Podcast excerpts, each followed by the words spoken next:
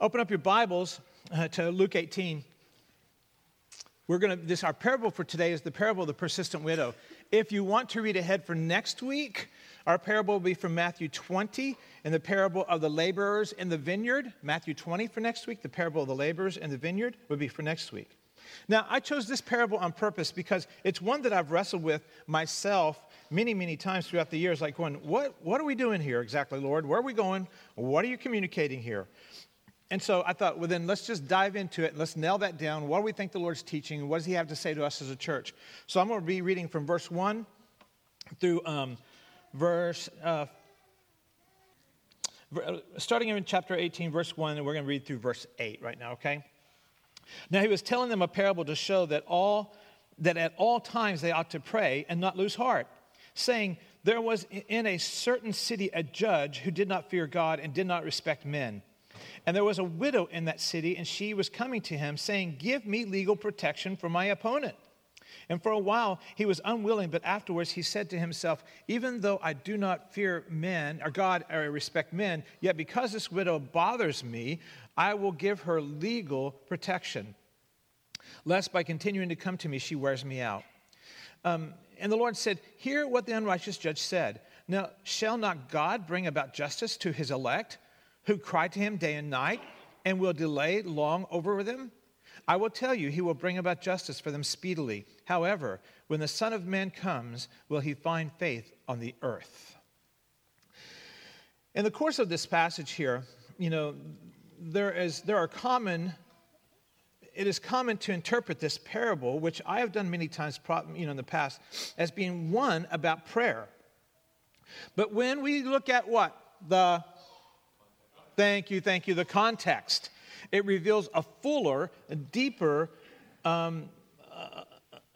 meaning to it and all. So for our context for this one, we have to go back to chapter 17, verse 20. And we're not going to read that entire text there, but 17, verse 20. And that is the context. Now, having been questioned by the Pharisees as to when the kingdom of God was coming, he answered them and said, and then he goes for the next several passages, and what he does is he begins to unfold the returning kingdom. And in the next 16 verses, Jesus begins to speak on what must happen between that moment when he's speaking and the moment that he returns. And he doesn't paint a pretty picture. He says in verse 17:25 that Jesus will be rejected, and that he'll have to suffer. In verses 26 through 29, he says he describes the future by referring to the past, specifically the days and the times of Noah and Lot. So if we were to go back to Genesis and look at that passage, we would see there that it was very dark, evil times, and the moral decay was rampant and pervasive. And then, he says, and then he will return. And in the final verses of this passage, verses 30 and on, he paints a pretty terrifying urgency to what's happened when he returns. And so you could just, if I could just condense it, you know, a little bit here, it would just kind of say, I'm going to suffer, I'll be rejected, things are going to get really, really bad, and then I'll come back. Now, that's the context of the passage for the parable. So the context is, when are you going to return, Lord? What's going to happen? And all he said is, I'm coming back. But he says it's going to get bad before I come back. So that's the context. And there's only two characters in our parable. Last week we looked at our characters as well. This week we looked at our characters as well. Today we have a character who is the most powerful in the land, and you know, in the context of the story, and we have the context of the most vulnerable in the story. We have here this judge who has great power over other people's lives, their wealth, you know, all kinds of stuff, power, position, prestige, and he's pitted against this woman who is the most vulnerable of their culture. Widows had no influence. They had no wealth to speak of, no inheritance, no income, no one to protect them or advocate for them. They were very often taken advantage of in the worst kind of ways because there was no one who cared for them. And so that are the two characters in our story. Now, we learn that the judge did not fear God or man, he says. And it does not say absolutely whether this man was a Jew or not. And this is the thing about this parable. There are many different conclusions that people come to in this parable. For instance, there are many who believe that this judge was a Jew. There are many who believe that he wasn't a Jew. I tend to fall on the side that he wasn't a Jew because it says he did not fear God. I do believe that if he was Jewish in some way or another, that he would fear God. Barclay, in his commentary, says this would not have been a Jewish judge because disputes between the Jewish people were brought to the elders. This judge had to be a paid magistrate appointed by Herod or the Romans, and these people were notorious. And so I fall on that side of not being a Jew. Now, we also learn that he had no regard for men, for people at all. And that's evident in his lack of concern and lack of attention to this widow. You would think that even the most tired, crusty, jaded, old judge might still have some kind of regard for an old woman. And, I take that back. She might not have been old. That's another assumption we make in here. I've made it all the time. I would think she's an old widow. She might not have been old. It's very possible she'd been a young woman who had lost her husband. So, but either way, that you would think that even the most jaded judge would eventually would have regard for this woman the first time she comes to him. But she keeps begging, and the original language here emphasizes the relentless efforts that she made to get the protection she felt she needed. To protect her, as the Greek says, to vindicate. That's what she's asking for, to vindicate her against her opponent or against her adversary. Now, verses 4 and 5 here, the judge finally relents and gives her the protection she's been asking for, but not because she was deserving of it in his mind, not because she convinced him that it was hers to have, not because he had a change of heart about her in general. After looking at the Greek meanings into these words here, and there it says that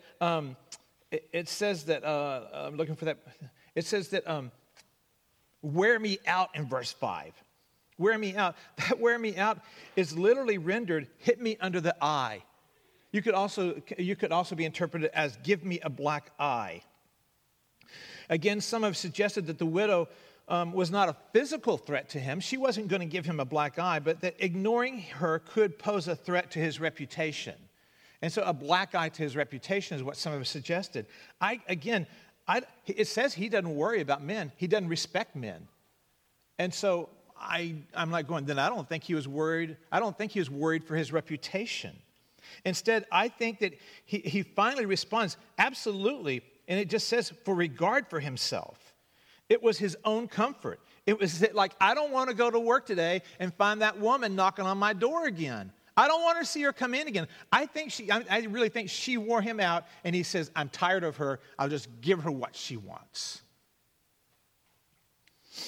So he finally does that. And the more I studied this parable, the more it kept changing directions for me for where I thought it was going. And so I began the parable saying, this is a parable about how we, this is a parable about how we pray. We have to be persistent. We have to be going back to the Lord. We can't give up. And then I began studying it more and more and more. I went, no, it's not about that. This is a parable about how we cannot lose heart. And the way to do that is through prayer. And that's where I thought this was going. But verse 6 changes that. Verse 6 begins, Jesus begins to talk about the parable. And notice who he directs the attention of the disciples to. You would think that if it's a parable about prayer, it's a parable about how the widow should be like us and we should be persistent in prayer, he would go, look at the widow, look how she prays. And what does he do in verse 6? He goes, look at the unrighteous judge. Excuse me?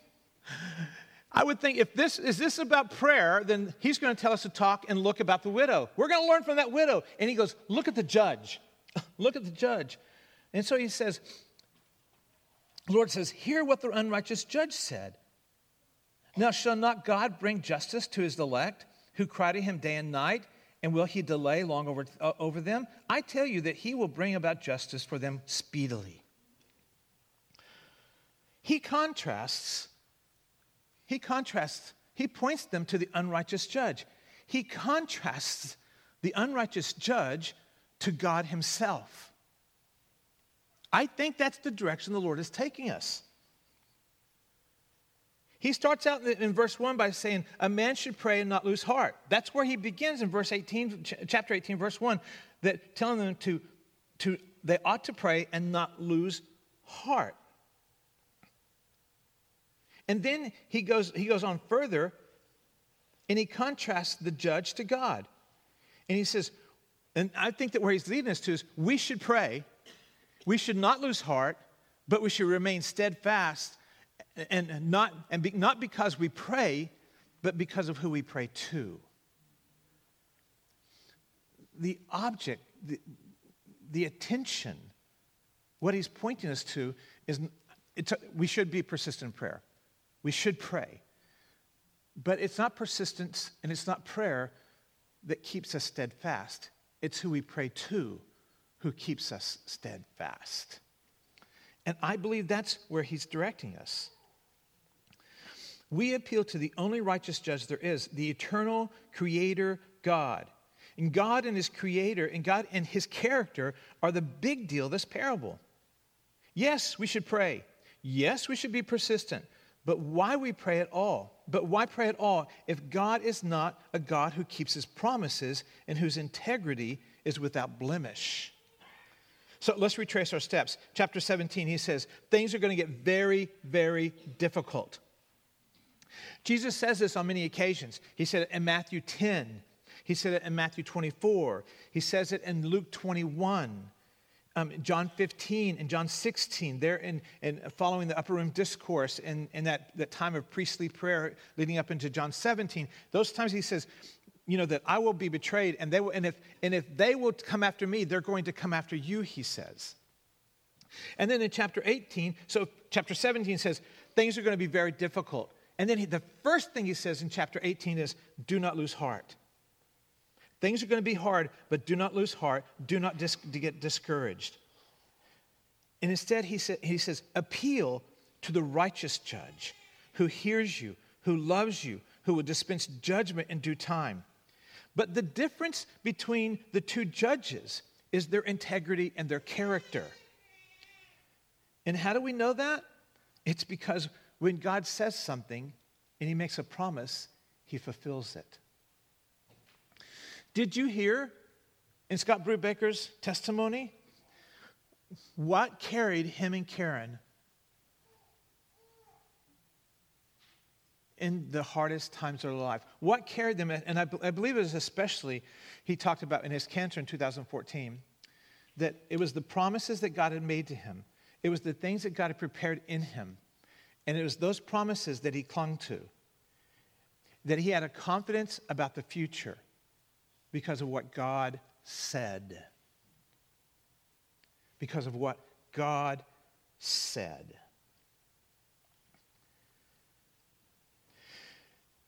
Here we are in this passage, and Jesus is saying, are you willing to wait years? Are you willing to accept what might happen to you in your lifetime? And that's the question we have to wrestle with.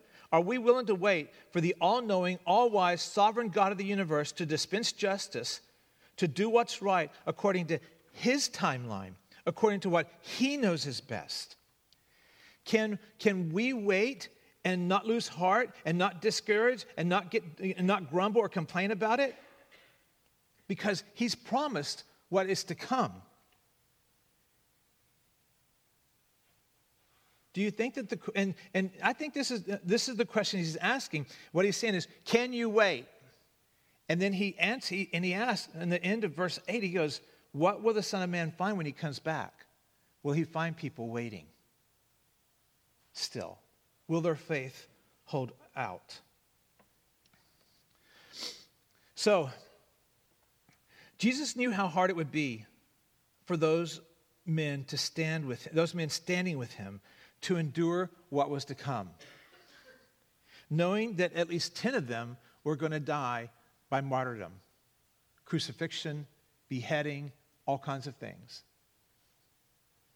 Jesus knew that it would be hard for them who followed, but he knew it would be hard For those, he knew it'd be hard for those original 12, but he knew it'd be hard for all those who followed in the centuries that followed that. And in that light of that, he tells a story about a wicked judge and contrasts that wicked judge to the eternal God of the universe and said, this one, only this one, can you be sure to get justice from God. Hebrews 11, which is just a phenomenal, great passage. Hebrews 11 speaks about this as well, because there it says that all these old saints, they died in faith without receiving the promises, but having seen them and having welcomed them from a distance.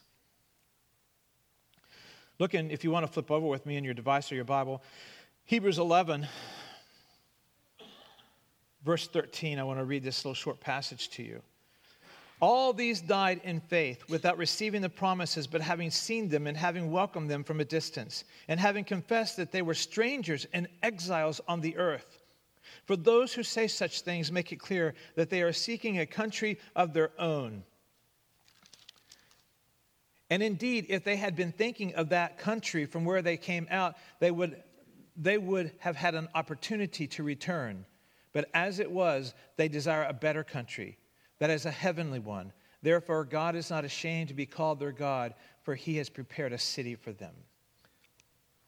There's some good, deep stuff in that passage. This is what Jesus is saying, even in this parable. It's like, you can, if wait, endure, because there are things that are prepared for you, a heavenly city for you. A country that is far better than this one. I've prepared it for you. So he set that in front of us. And so even like the passage says that they have seen it from a distance, but they couldn't get it in this life. They couldn't get it in this life. And so just in this passage, in the Hebrews passage, in the parable itself, there are these things that are built into it that are so important for our faith.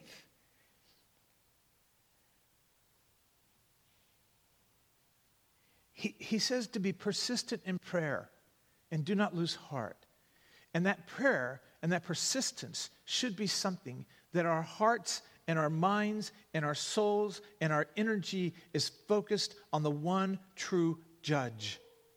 And we're focused on his promises. So how do I know? How can I say with absolute certainty, you could not sway me? You cannot, I'm saying that I just hope that I would be faithful to him under all circumstances in my life. But you could not sway me to say that there's not a heaven and I'm not going there. You know why I know that? Because he promised it. You want to know, like, you could not convince me of any way possible, that anybody who's ever placed their faith in Christ can lose their salvation. That's going to happen because he promised it to keep them in the palm of his hand. And there's nothing you're going to do to change his mind about that. Why? Because he promised it. And you can go through Scripture time after time after time. And when he says he's going to do it, when he's made a promise of it, that's what we stake our lives on. That's what we put that stake in the ground. We say, from this place I will not be moved. And he says the way we do that is by continuing to be in a relationship with him, continuing to pray, continuing to meditate, to memorize, to study, to discuss it, to learn how to apply it to our lives, to learn how maybe we've misapplied it to our lives, but to make him the object of our affection, to make him the object of our faith, so that when times get hard, do you think that it's possible? What do you think that Stephen, the disciple, in the book of Acts, what do you think he was thinking as they began to hail rocks upon him? And his life began to bleed out of him. I believe Stephen was living in those last moments, in that last breath. He was living on this promise. He had staked that last breath on this promise that he is faithful. That he is faithful. That when these eyelids close and I open them on the other side, I will find him standing before me. That's the kind of faith he had, that he remained faithful to the end because he believed the one who made the promises. In your life situation, whatever it may be, whether it is, you know, and I run the gamut all the time. I'm trying to think of a new crisis in one of our lives or something that I could talk about because it's always the same things. But whatever it is that you're going through in your life and you're not going, will there ever be an end to this? It's like that is the place he wants to be steadfast in your life in. So whatever, if family relationship issue, financial issue, health issue, whatever you may be in right now and you're like going, how is this going to end? The way we remain faithful to the end is him, is that I am going to believe his promises. Now then, if you, and this is the challenge we have. I so want to walk away from there. Thank you, camera. I'm going to stay right where we're at, okay? Everyone, all right, I'm going to stay right here. In second service, I'm walking, all right? I'm walking, all right? But this is the thing. I got to walk. This is the thing. Listen. But if you don't know your Bible, you don't have any promises. If you're not in the Word, you don't have any promises. If you've never hid it away in your heart, you have no promises. So you're right. You're in a bad spot. You're right. You're in a terrible spot. Is God really going to be faithful to me? And if you don't know it, if you're not in your Bible, you don't know that. You got to be in your Word. You got to be reading it. You got to be knowing it. You got to be taking advantage of the opportunities to know him. Because if you don't, I agree, your life is bad. You're without hope. Because you know hope, because you know Jesus. You know Jesus because you're in the Word. If you're not going to be in the Word, and you're saying, he's left me. No, you never found him. You never met him. You never met him. You never knew his promises. He's there. Taste and see, the psalm says. I don't know. The only way I know the beauty of tacos is because I put it in my mouth and I tasted it. The only way you know the beauty of Jesus as you tasted him and you found him to be good. If you don't know your Word, if you don't know the Bible, it is there waiting on you. If you don't know him, you know him through the Bible. It's there waiting on you to come to know him and to find that he is true, to find that he's going to carry you through the loss of a child. He's going to carry you through the loss of life. He's going to carry you because he says he will. Because he says he will. Let's pray. Father, this morning, I speak so boldly because my life is not in that place right now. But Lord, it has been in the past, and it will be again someday. And so right now, Lord, we come to you, and we throw ourselves at you, and we want to be found faithful in that last verse of our passage. We want to be found faithful. And so may we throw ourselves at you in prayer and in the Word to be found faithful because we've placed our life on the line based on your promises. So Lord, please, even as we read in the Gospels, Lord, help my unbelief. Steady my trembling knees. Lift my weak arms so that I might be found faithful. And it's in your name we pray. Amen.